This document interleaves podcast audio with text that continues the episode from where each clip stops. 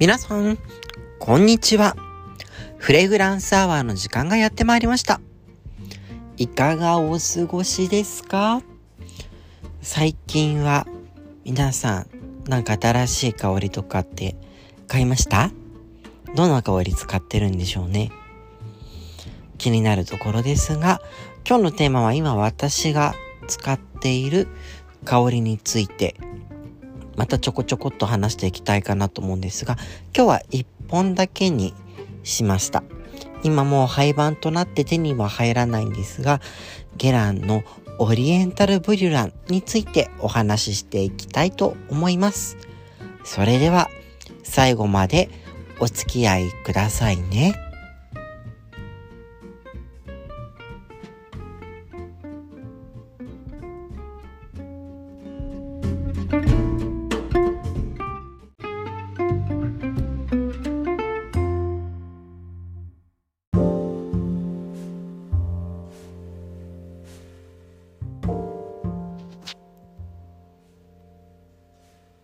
というわけで、ではでは、お話ししていきたいと思います。ゲランの今私が結構好きで使っているオリエンタルブリュランという香りなんですが、もともと、あ、向こうではまだ売ってるのかもしれないんですけど、日本ではもう発売終了しちゃっている香りなんですけれど、ゲランの、あの、特別なシリーズのエリクシル・シャルネルという香りのシリーズですね、の3つ作品があったんですが、その最初に発売された3つの作品のうちの1つになります。名前としては、まあ、燃えるオリエンタルというようなイメージの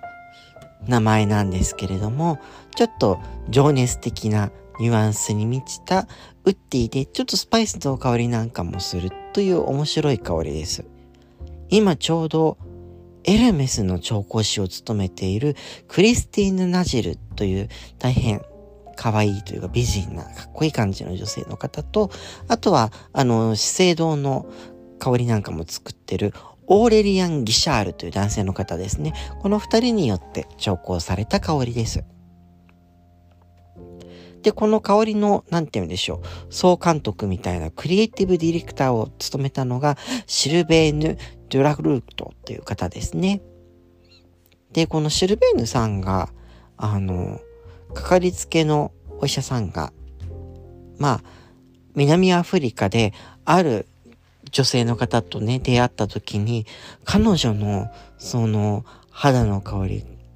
がすごくいい香りで、一瞬でその香りに虜になったので、彼女に無理を言って、その数滴だけ小瓶にその香りを分けてもらったことがある。というお話を聞いたところから生み出された香りで、で、そしてシルベーヌは実際にその香りを嗅がせてもらって、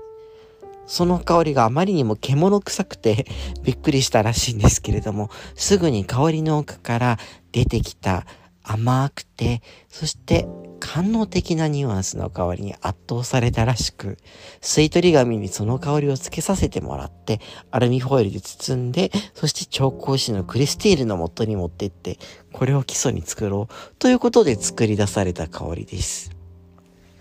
まあ、実際、実際よ実際実際。実際この香りどんな香りかっって言われると、もうその前にあったジェラン、ゲランのシャリマーの香りにすごく似た香りで、なんだろう。シャリマーをよりちょっと甘くしたような、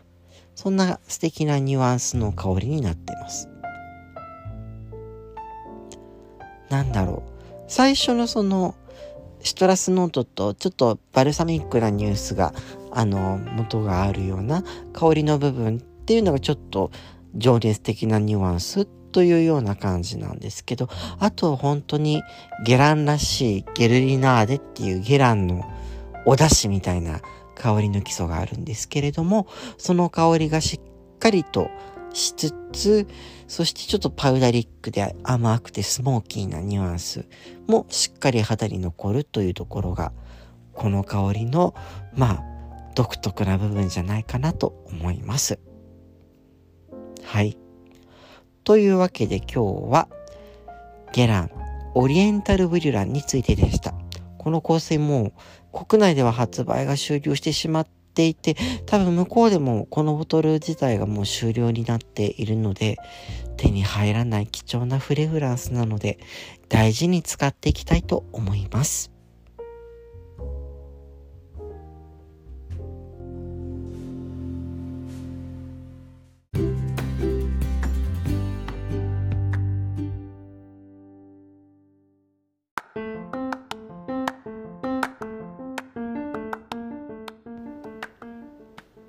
そう。この香りは結構甘さが後から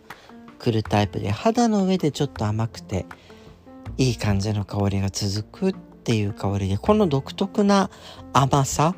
っていうのがゲランの特徴になっていてちょっとベビーパウダーみたいなニュアンスもありそしてバニラの香りもするんだけどカスタードクリームみたいな香りというわけじゃないよっていうところがこのゲランの腕の見せ所たのかなと思ったりもします。